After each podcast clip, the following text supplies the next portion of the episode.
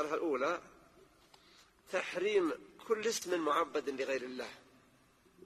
وهذا من حماية جناب التوحيد.